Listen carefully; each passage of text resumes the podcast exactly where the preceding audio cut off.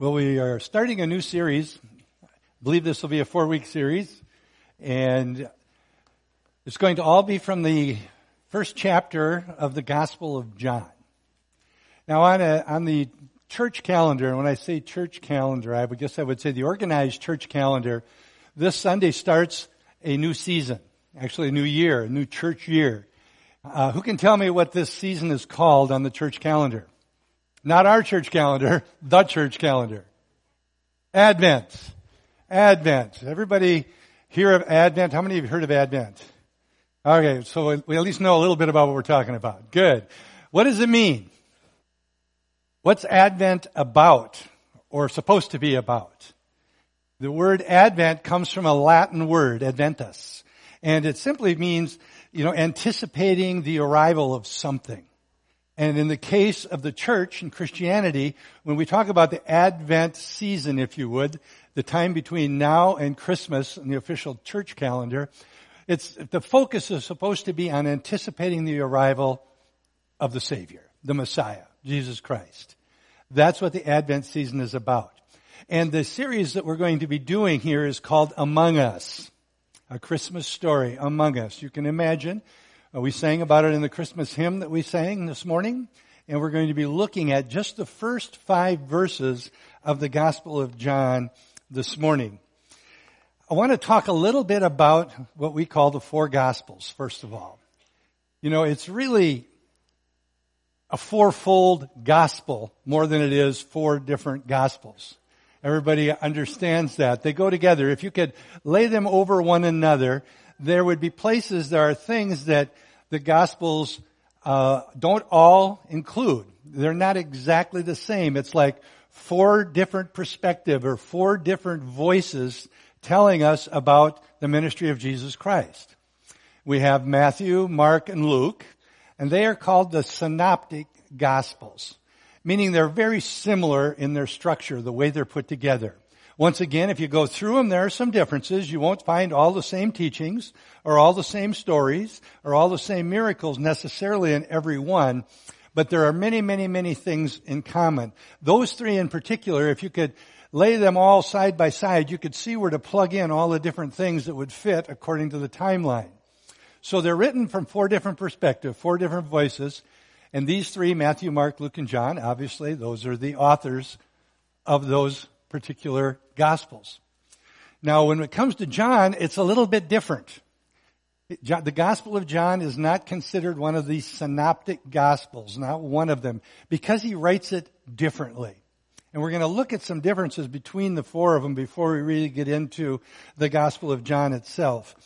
Um, when I say synoptic Gospels, all that word synoptic basically means is to see them together. Look at Matthew, Mark, and Luke and see them together. It's really easy to see that they could be, they are one continuous story. And the way that they're written and what they're talking about. Their focus in those gospels is much more on what Jesus said, his teachings, and what Jesus did. His healing, his miracles, what, all of these things, the times he confronted people. When you look at those three gospels, you get a much better picture of what he said and what he did. Gospel of John is again a little different. Now when I'm saying it's different, that doesn't mean there aren't some things that are similar to the other three gospels. There certainly are.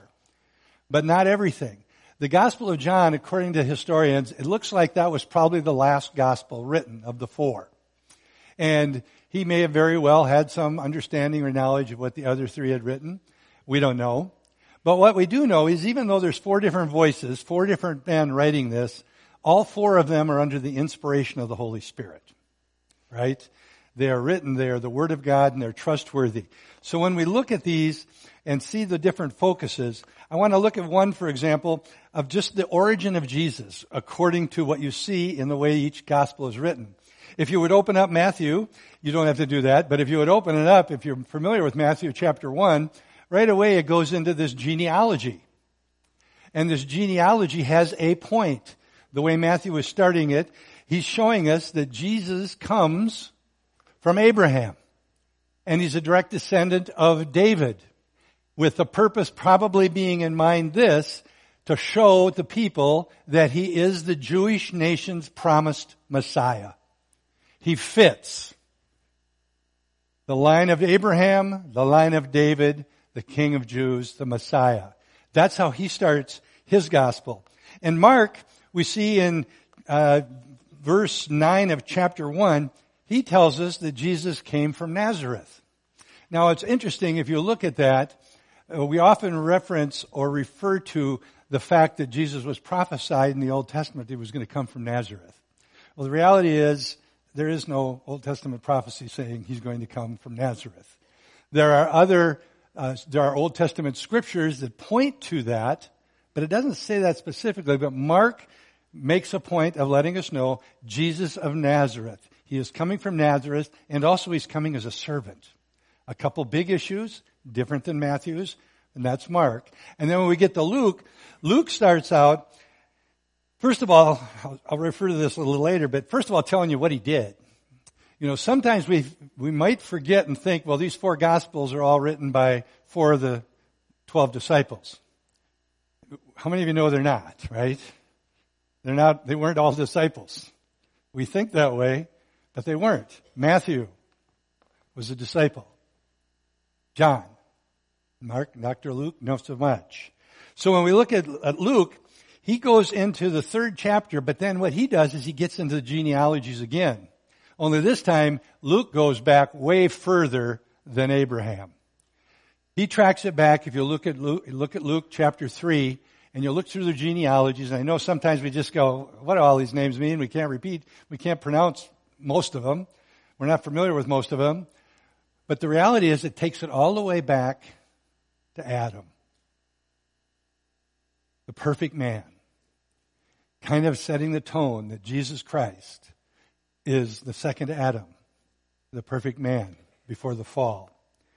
So we see these distinctions.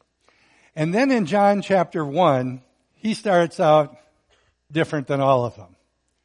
He starts out by saying something that's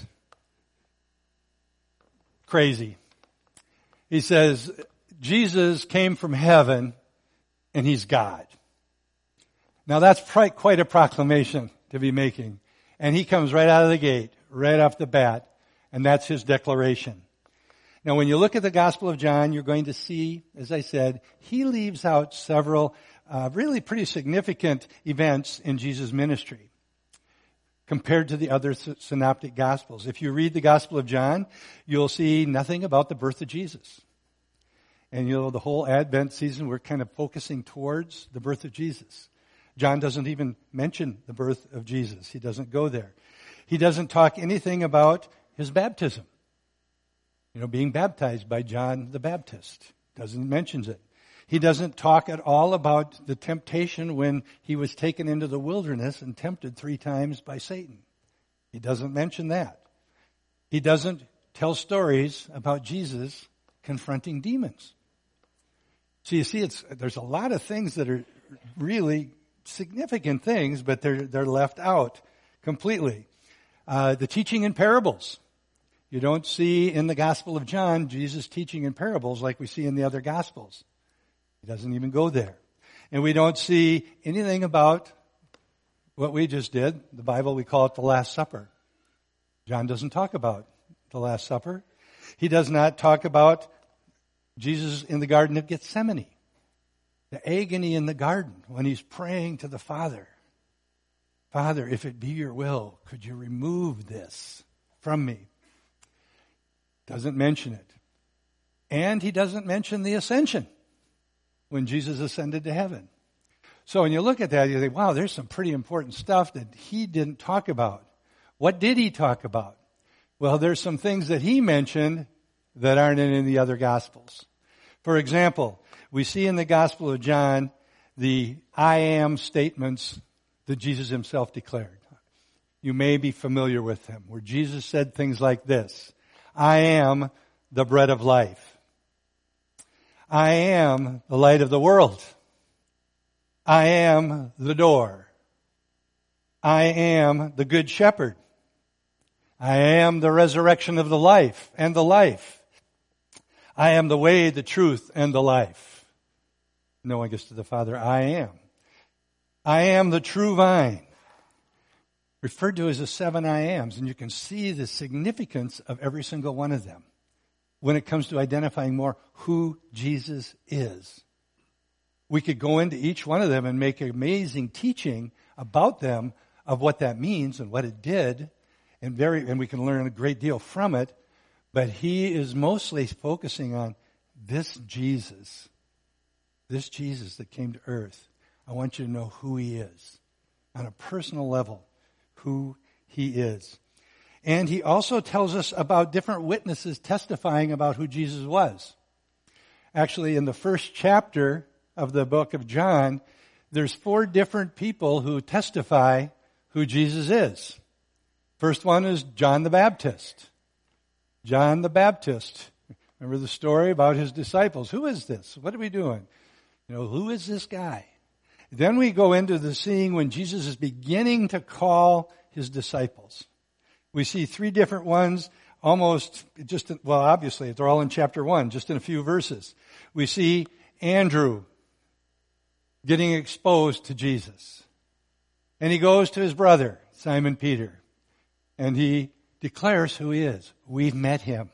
I've seen him. I've met him. He is the Messiah. He is the Christ.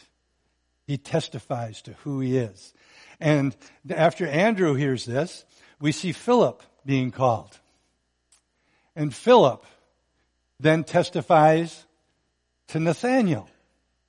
And of course, Nathaniel's like, really? The Son of God, the King of Kings, the Lord of Lords? Nathaniel goes and comes to Jesus. And Jesus speaks to him. And he says, Well, now I know who you are. You are the King of the Kings. You are, you are the Messiah. You are the Christ, the Son of God. So we see all of this quickly, four personal testimonies of who Jesus is. Who Jesus is. His emphasis is on, I want you guys to know who he is. And if you can undermine who he is, you can undermine the Christian faith completely. John tells us also the specific purpose for writing the gospel. If you would, well, it should be on the screen, I believe. John chapter 20, verses 30 to 31. It's just simple. You know, you can read all this. I want you to know who he is. And here's why I want you to know who he is. Uh, therefore, many other signs Jesus also performed in the presence of the disciples, which are not written in this book. But these have been written about so that you may believe that Jesus is the Christ, the Son of God. I'm writing this book that you would know beyond a shadow of a doubt Jesus Christ, Jesus the Messiah is the Son of God, and that believing in Him, you may have life in His name. It's His purpose. I am writing this book. Everything that I've written so far, everything up to this point, has a goal as a purpose that you know exactly who Jesus is. And by believing in all of this, you can have eternal life. I mentioned how the Gospels begin. I just want to reiterate Matthew starts with genealogies. Mark starts with Jesus just kind of bursting on the scene, getting baptized by John the Baptist.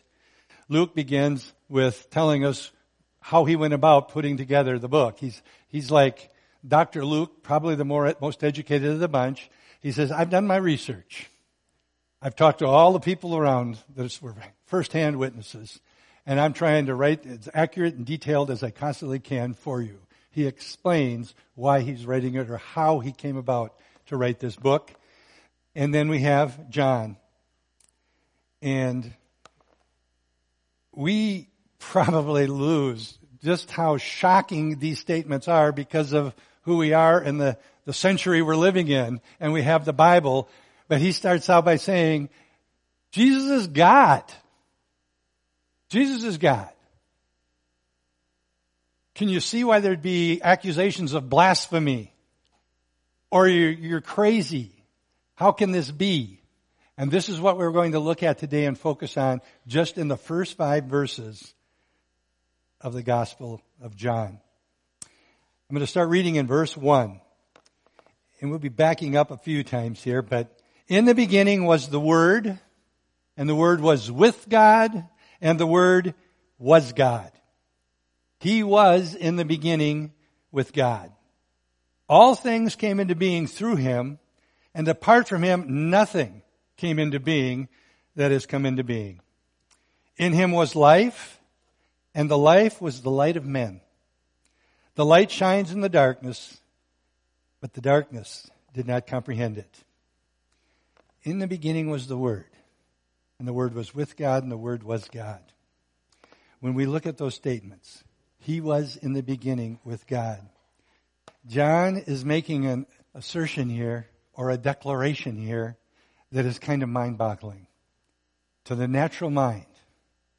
He's saying this guy Jesus is God. He's eternal. In the beginning, or before what we call the beginning of creation, He existed. He was. He is eternal. He's been around. When there was nothing else, He was. And not only was He with God back there in the beginning, before anything was, He then says, He was God. With God was God. And we'll look at some significance to those two statements in just a minute. In John 1:14 we get a clear answer to who this word is. In the beginning was the word. The word was with God. The word was God. Who's the word? John chapter 1 verse 14 tells us in uh, in the beginning, excuse me John 1:14 and the word became flesh. So whatever this entity was that pre-existed the creation, who was with God at creation, whatever this entity was that is God, he became flesh to dwell among us. And we saw his glory. Glory is only begotten from the Father, full of grace and full of truth. John there, whether you see it or not, he is very, very clearly saying this entity called the Word is divine.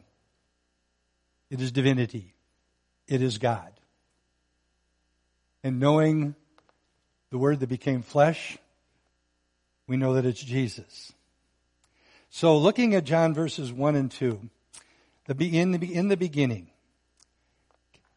it's just our natural mind. We don't think about this. We just all take it for granted. We're so used to hearing this if we've been in a Christian walk for, for any length of time at all. But in the beginning, when there was nothing, when there was nothing, the word spoke and let there be light. It was Jesus. The word. Creating all things.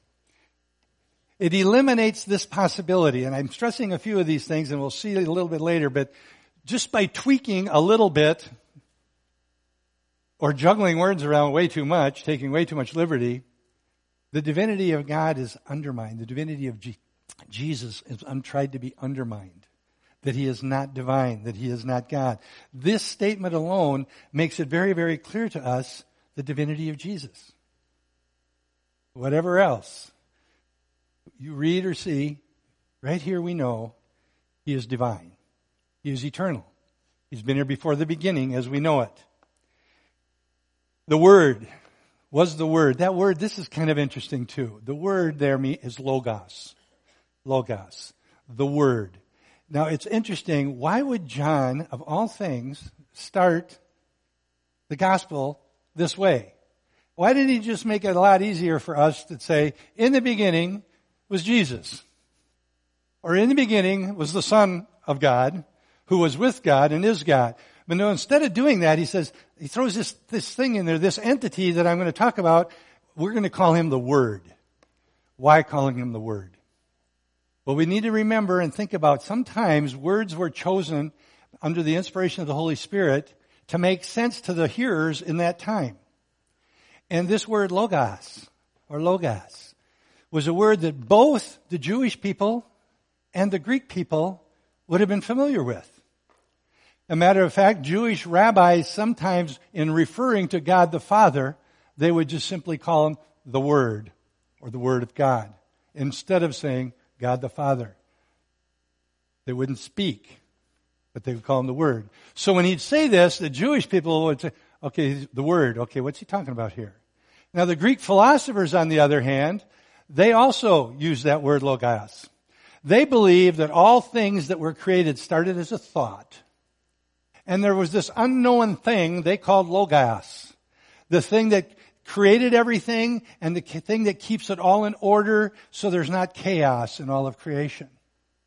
And it's like John is saying to them, both Jews and Greeks, you guys have been talking about the Word for years. You've written about the Word. You've taught about the Word. Let me tell you who the Word is.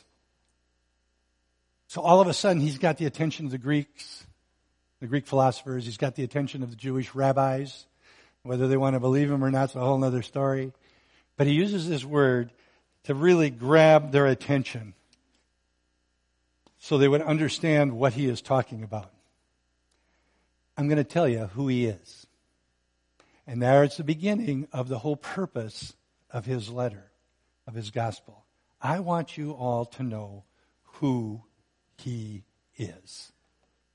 Because if we don't know and believe and understand who he is, most of what he did or even taught loses a lot of its impact or significance. Because if he's not really who he says he is, who cares? Anybody could have said and talked. Would have been hard to do some of the miracles he did. But they could always have that. He's just a guy. He's a magician. He's a sorcerer. He's whatever. They could call him anything and everything they wanted to do. And the Word was with God and the Word was God. So we're still just in those first two verses. The Word was God, with God and the Word was God. The entity, the Word, we now know Jesus. Jesus was with him. In a single verse, he declares the divinity of God and he really sets forth or lays the foundation of a basic Christian doctrine called the Trinity. People would like to say, well, the Trinity is nowhere mentioned anywhere in Scripture. And that word's not anywhere in Scripture. Okay, we'll go with that. But here we have this entity, the Word, who pre-existed creation, who was with God, and was God. With God, was God. He is God, but He's not necessarily all that God the Father was or is. And we have the Holy Spirit. So we've got God the Father, God the Word, God Jesus, God the Son, and the Holy Spirit. So if you try to follow John's logic, it goes something like this.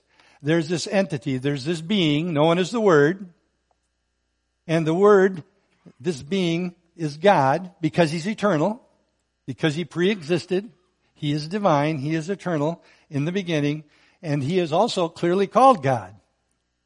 He was God and He is God. And his logic would continue. At the same time, being the Word doesn't totally encompass all that the Father is because he was with the Father.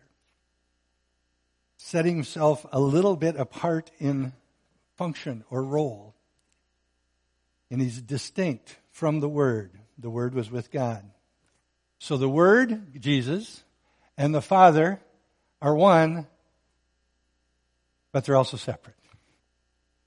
Now, We can't comprehend that, our natural mind. I mean, take yourselves back in time to the time that the gospel is written and you're, whether you're Jew or Gentile, Greek, it doesn't matter, and you're trying to wrap your head around all this. Where would you go with that? To understand it, it's a totally different mindset. Except by the time John wrote this gospel, Jesus has been crucified, buried, resurrected, and ascended. There is evidence that it's true. And he's explaining that the world may know just exactly who this God, who this Jesus is. Now, I want to point out a couple of things and sharing with Alan. I don't know how, I don't want to sound like I'm attacking any religion, whether it's false or not. But there, I just think we need to understand how subtly the enemy can do things by just subtle changes in the way something's written in a different Bible than our Bible. The Jehovah Witness, New World Translation. You know, these Jehovah Witness, I'm going to mention the Mormons. They're considered Christian cults by those that look at truth and determine whether something's true or cultish. And there's a whole lot of things you could go into, but I'm not going to do that. I just want to show you, for example, John chapter 1, verse 1 in their Bible. And it reads like this. In the beginning was the Word, and the Word was with God, and the Word was a God. Subtle. The Word was a God. Jesus was the first created being according to the Jehovah teachings. God created him.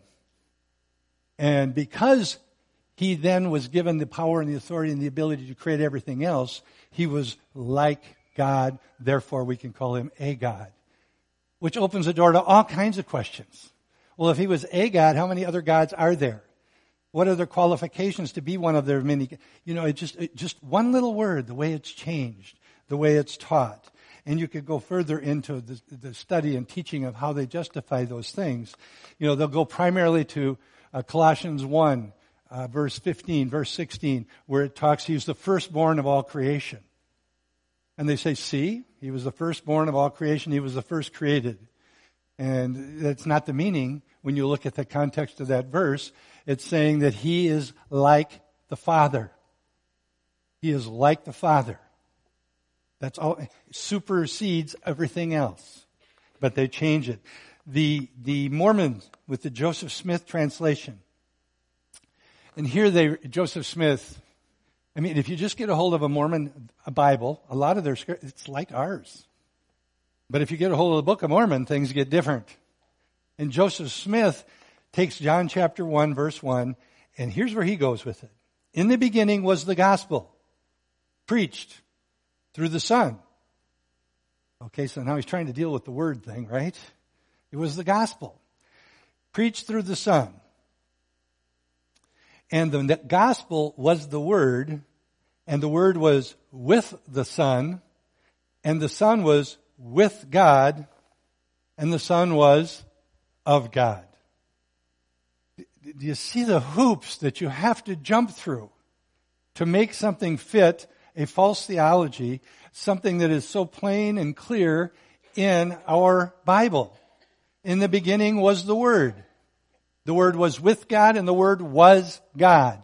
Go to verse 14. The Word became flesh and dwelt among us. It's crystal clear. And if you're going to start messing with scriptures and, and the original language, because that's usually where it always goes, by the way, with any false teaching, occultic teaching. That's why you need to be careful when your pastor stands up here. Well, this word really means this in the Greek, because I'm going to do that in just a little while. Really. A lot of these Greek words can have more than one meaning that's applied differently.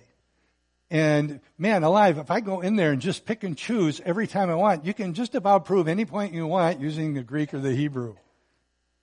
So it's, it, it's easy, and that's usually where these false teachings have to go to make it even remotely believable. So you can see there's just a couple of examples in what are considered by, in a lot of places, mainstream Christianity.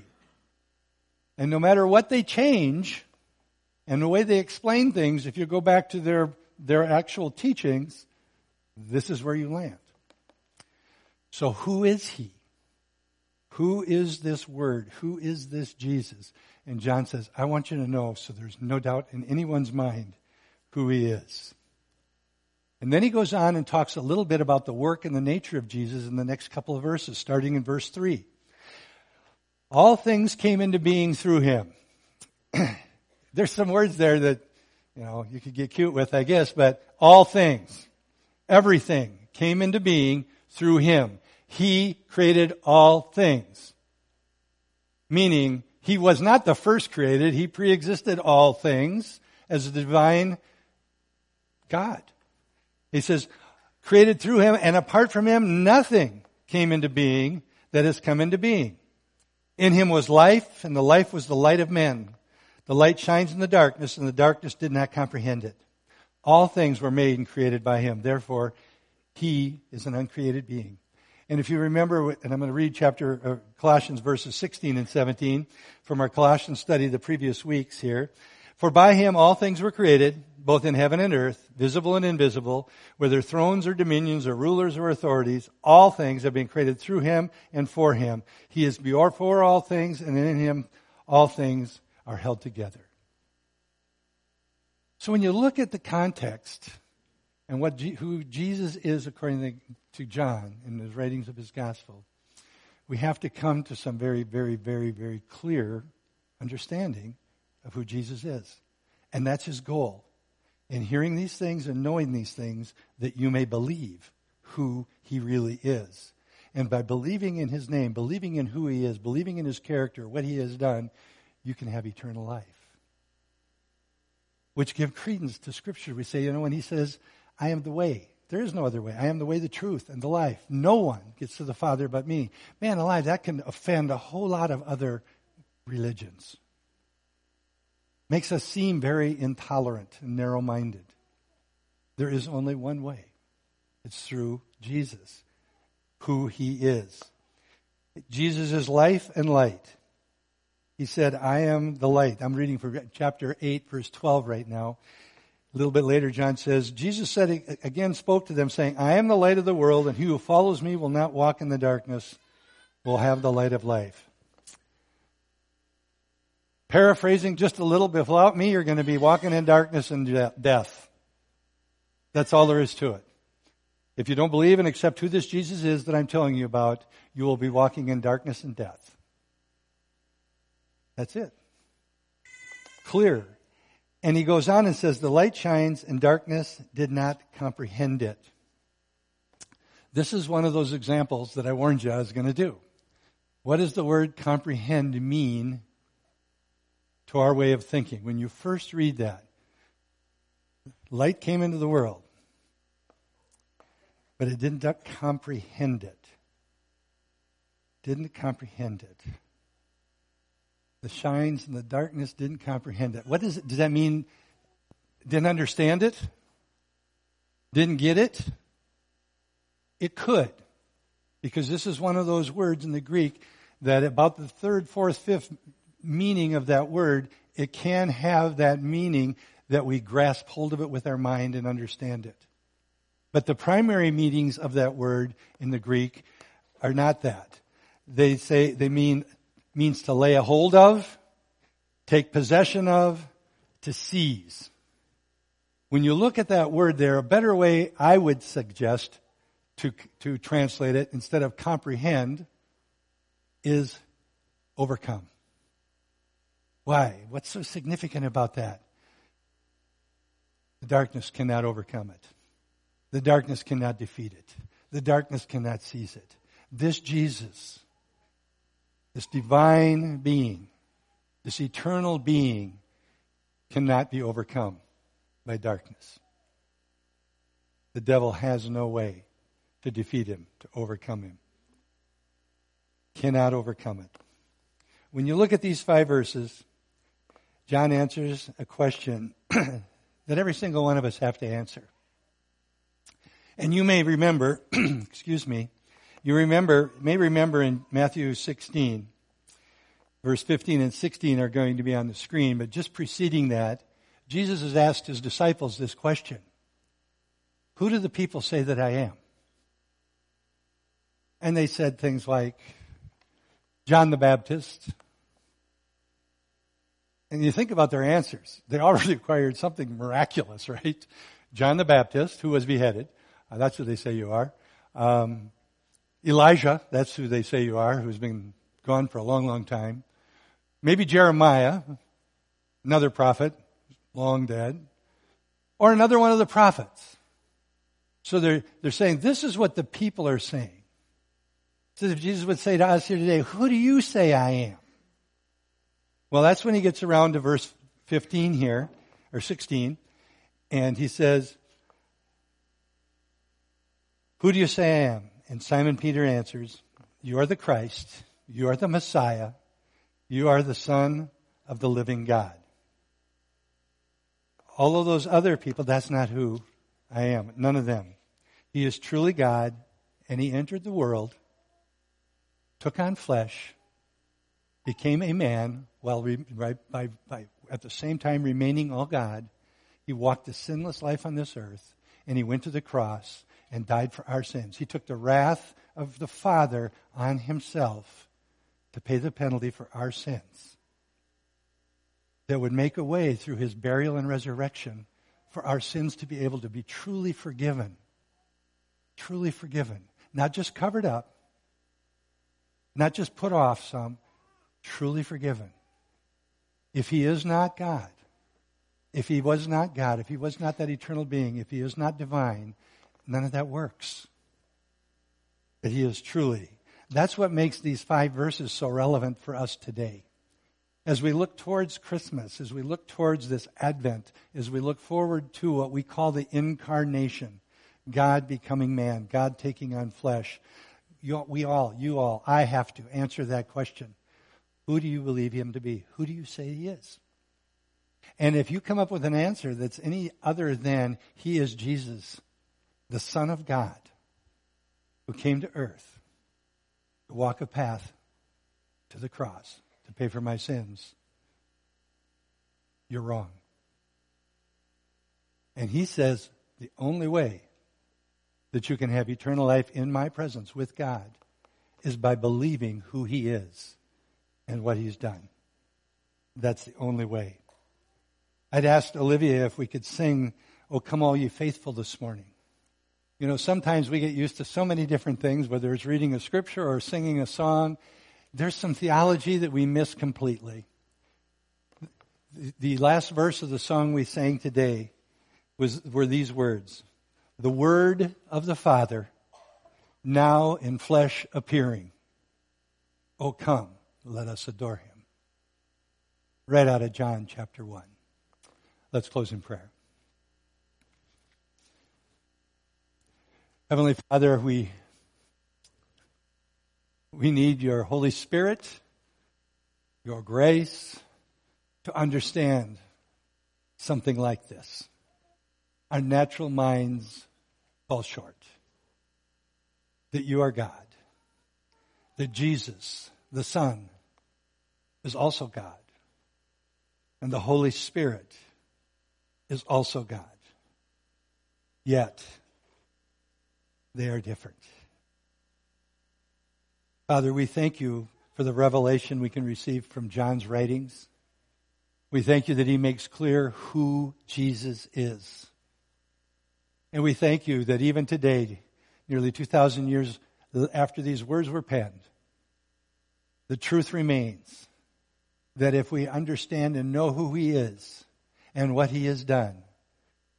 And we believe it by faith. By your grace, we are saved. I pray, Lord, that there would be no one in this room who has still not made that decision and trusted their eternity with Jesus. acknowledging not only who he is and what he's done, but who, that he, who it is that he did these things for. That he did it for us. That he loves us. No one, no one is out of reach of his salvation simply by believing by grace through faith that Jesus Christ died for their sins was raised from the dead, proving to all that his sacrifice was sufficient, making forgiveness available to all of us. By us accepting and receiving that gift and surrendering our lives to him, we can spend eternity with you. What an amazing story. I pray, God, that we would stay focused in the busyness of this next month and what it is we're really looking at, looking forward to. That we're looking at the birth of a Savior who came to this earth.